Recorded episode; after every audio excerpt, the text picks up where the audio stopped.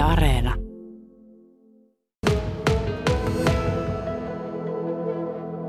Hyvää iltapäivää myös iltapäivän vieras, Kajanlain tatuointiyrittäjä Mira Natik.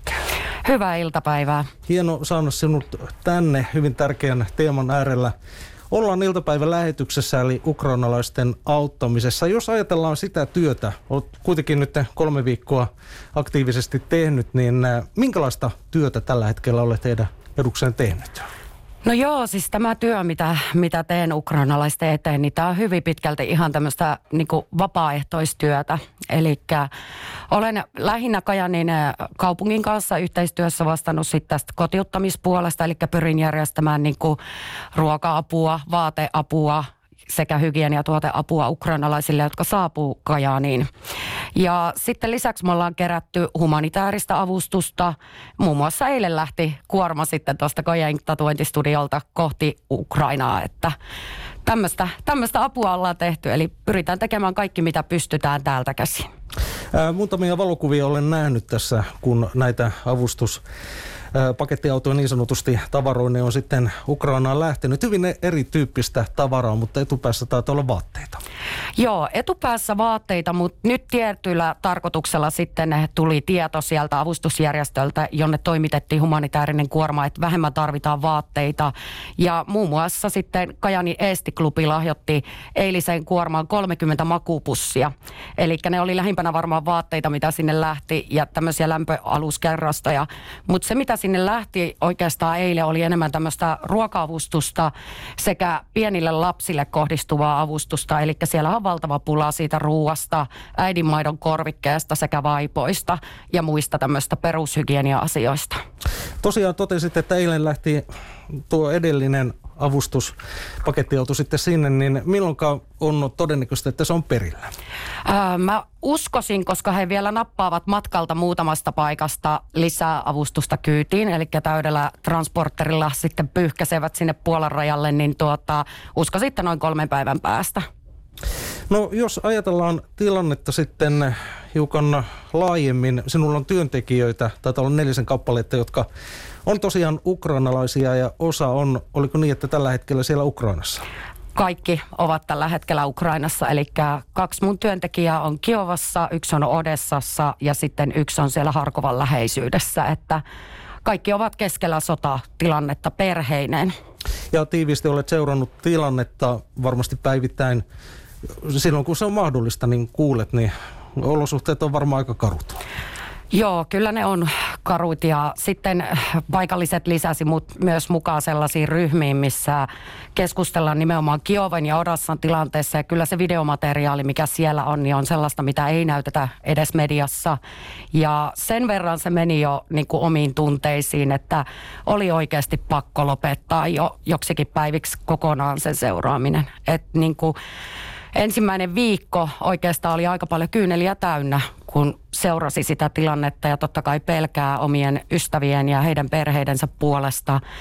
Ja koskettavin hetkihän olikin sitten se, että minun odessalainen työntekijä, joka palasi itse asiassa Kajaanista Ukrainaan 15. päivä joulukuuta.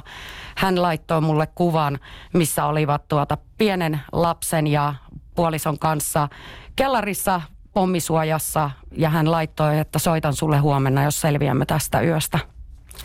Karua on, on tilanne ehdottomasti siellä.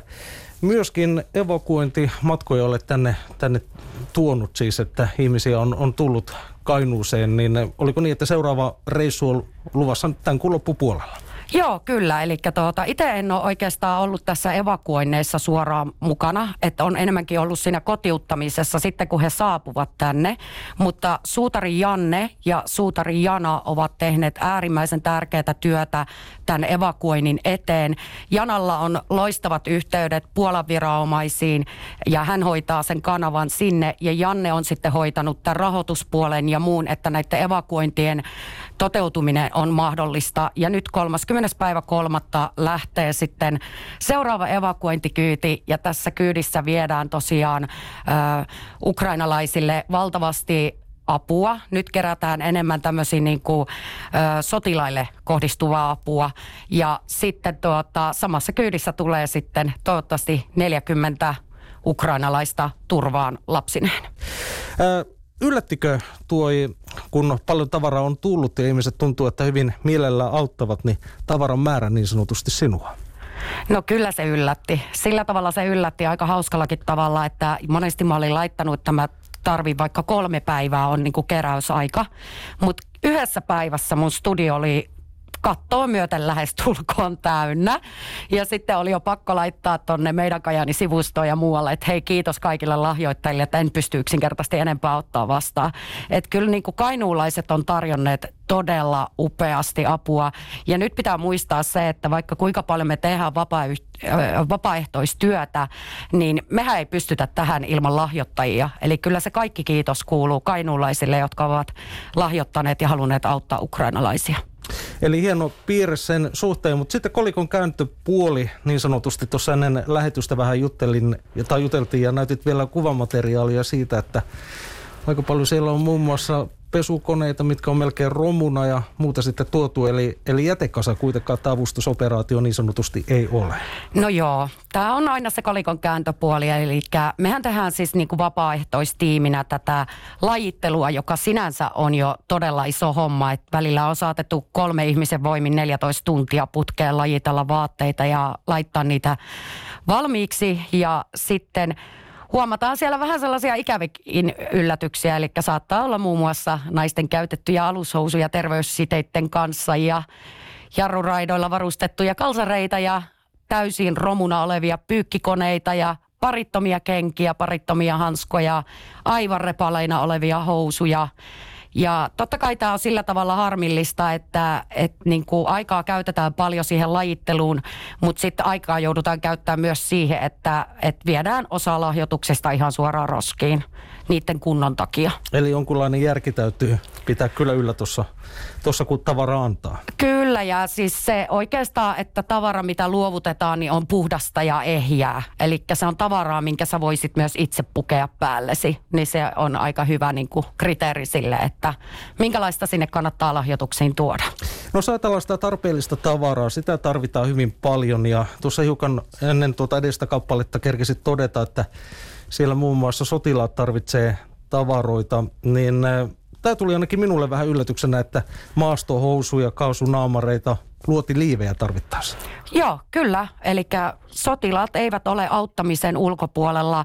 Siellä on paljon sotilaita, joilla ei esimerkiksi ole mitään muuta kuin farkut jalassa. Ja tämähän on taas sitten niin kuin venäläisille tietynlainen etu, kun ei pysty niin kuin maastoutumaan sillä tavalla kuin pitäisi.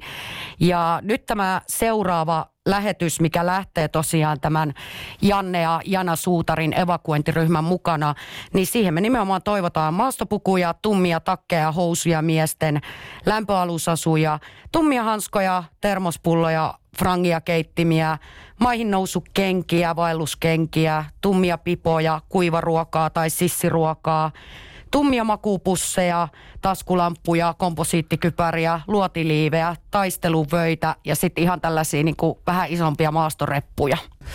Ja studion vieraana tänään siis tatuointiyrittäjä Mira Natik. Niin kuin uutissakin kuulimme Kainuussa hetki sitten, niin siellä on pula tällä hetkellä tosiaan armeijat tavaroista, maihareista ja kaikesta muusta. Ja paljon tavaraa on viety ja suunnitelmissa on, että paljon tavaraa vielä, vielä Ukrainaan täältäkin viedään.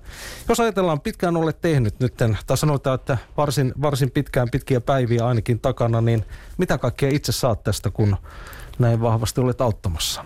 No kyllä mä sanon, että se paras kiitos, mikä, mikä tulee, niin on se hymy ja halaus ja kiitos näiltä äideiltä, jotka tänne saapuu. He ovat valtavan kiitollisia kaikille kainuulaisille siitä avusta, tuesta, minkä he ovat saaneet, kun tulevat tänne maahan vieraaseen. Heillä ei ole mitään muuta kuin päällä olevat vaatteet. Eli ei ole hygieniatavaroita, ei ole lastenvaunuja, ei ole yhtään mitään lapsille tai itselle. Ja kaikki se tuki ja apu, mitä kainuulaiset on mahdollistaneet niin kuin heille, niin se kyyneleet, kiitos ja ennen kaikkea hymy lasten kasvoilla, niin se on se paras, mitä tästä voi saada. Ja yksi tärkeä tietysti auttamisen muoto on ollut myös se, että olet majottanut Odessasta kotoisin olevan Anna Koljukin ja hänen lapsensa. Ja Ylehän on seurannut tiiviisti silloin, kun he, he tulivat tänne ja varmasti seurata eteenpäinkin. Mikä heidän tilanteensa on nyt tällä hetkellä? He ovat tällä Kainuussa Kajanissa. Kyllä, he ovat Kajaanissa. Anna toimii myös osana tätä meidän vapaaehtoisryhmää, eli ukrainalaiset ottavat sitten Annaa yhteyttä kielitaidon takia, että mitä he tarvitsevat, ja mä pyrin sitten parhaani mukaan muiden vapaaehtoisten kanssa järjestämään heille just pyykkikoneita ja silitysrautaa ja lapsille vaatteita ja kenkiä ja tällaista. Eli Anna toimii myös osana tätä meidän tiimiä. Ja kyllä he ovat hienosti kuntoutuneet. Jos ajatellaan tätä historiaa, niin kuitenkin kaksi päivää Anna matkusti pieni lapsi käsivarsilla yksin ensi Odessasta Moldovaan, Moldovan läpi Romaniaan, Romaniasta Bukarestiin, Bukarestista Helsinkiin ja Helsingistä Kajaaniin. Et matka oli valtavan pitkä ja kyllä ne ensimmäisten päivien tunteet oli aika sellaista niin kuin, täynnä tunteita, varsinkin kun Anna sanoi, että täällä on niin hiljasta, että hiljaisuuskin oli jo pelottavaa, kun oli tottunut siihen, että kuuluu pommituksia ja ilmahälytyksiä. Ja koko ajan läpi yön ja päivän. Kyllä, ja elämä oli heillä sitä, että aina pitää olla niin kuin vaatteet päällä vauvallakin valmiina lähteä, kun hälytys tulee sinne kellariin turvaa. Ja seuraava reissu, niin kuin tuossa todettiin ennen uutisia, 30. päivä tätä kuuta. Kyllä, eli Janne Suutari ja Jana Suutari ovat lähdössä sitten seuraavalle evakuointimatkalle ja tässä samalla sitten viedään tätä sotilaallista ja humanitaarista avustusta Ukrainaan ja tätä avustusta voi toimittaa sitten tuonne Kojain tatuointistudiolle ja tänään varmaan sitten julkaistaan tarkemmin vielä listaa siitä, että mitä erityisesti tarvitaan. Ja haastattelun loppusuoralle sitten eräs uutinenkin Pohjois-Suomen Ukraina seura se on perustettu pari päivää sitten. Kyllä, meidän piti perustaa tällainen seura, mikä helpottaa ennen kaikkea sitä meidän keruuta. Että tämmöisellä vapaaehtoistyöllä, varsinkin kun lähdetään toteuttaa evakuointimatkoja, se kulurakenne on aika raskas. Puhutaan pelkästään polttoainekuluissa kolmesta ja puolesta tuhannesta eurosta. Ja jotta isot yritykset ja muut pystyy tukemaan niin evakuointimatkoja kuin sitten näitä kotiutumisia, niin meidän on pakko perustaa yhdistys. Ja sitten pitää muistaa myös se, että vaikka sota olisi ohi, niin auttamistyöhän ei lopu. Ukrainassa tulee menemään useita vuosia ennen kuin maa on ennallaan ja siellä tullaan tarvitsemaan valtavan paljon humanitaarista avustusta myös sodan jälkeen. Puhumattakaan niistä ukrainalaisista, jotka jää sitten tänne Kainuuseen tekemään töitä ja muuta. Myös he tulevat tarvitsemaan tukea. Kiitos oikein paljon haastattelusta. Hyvin tärkeää työtä teet ja varmasti iltapäivälähetyksessä, aamulähetyksessä myöskin seuraamme sitten tiiviisti seuraaviakin reissuja, mitä, mitä tuonne suuntaan tehdään ja minkälaista avustusta tarvitaan. Ja tämä loppuun pakko kysyä, kun kuitenkin varmasti sinullekin on rankkoja teemoja, näet ihmisiä, joilla on, on vaikeuksia ollut, niin miten itse jaksat ja ennen kaikkea miten saat sitä energiaa tehdä tätä? Niin kuin sanoin jo aikaisemmin, hymy, kiitos. Se, että sä näet lapsen tuikkivat silmät iloisena siitä, että hän on päässyt turvaan. Tämä on se kiitos. Kaikki ne äidit, jotka tulee ja halaa, se on se kiitos. Ja vielä kerran haluan kiittää kaikkia kainuulaisia. Ilman teitä tämä vapaaehtoistyö ei olisi mitenkään mahdollista.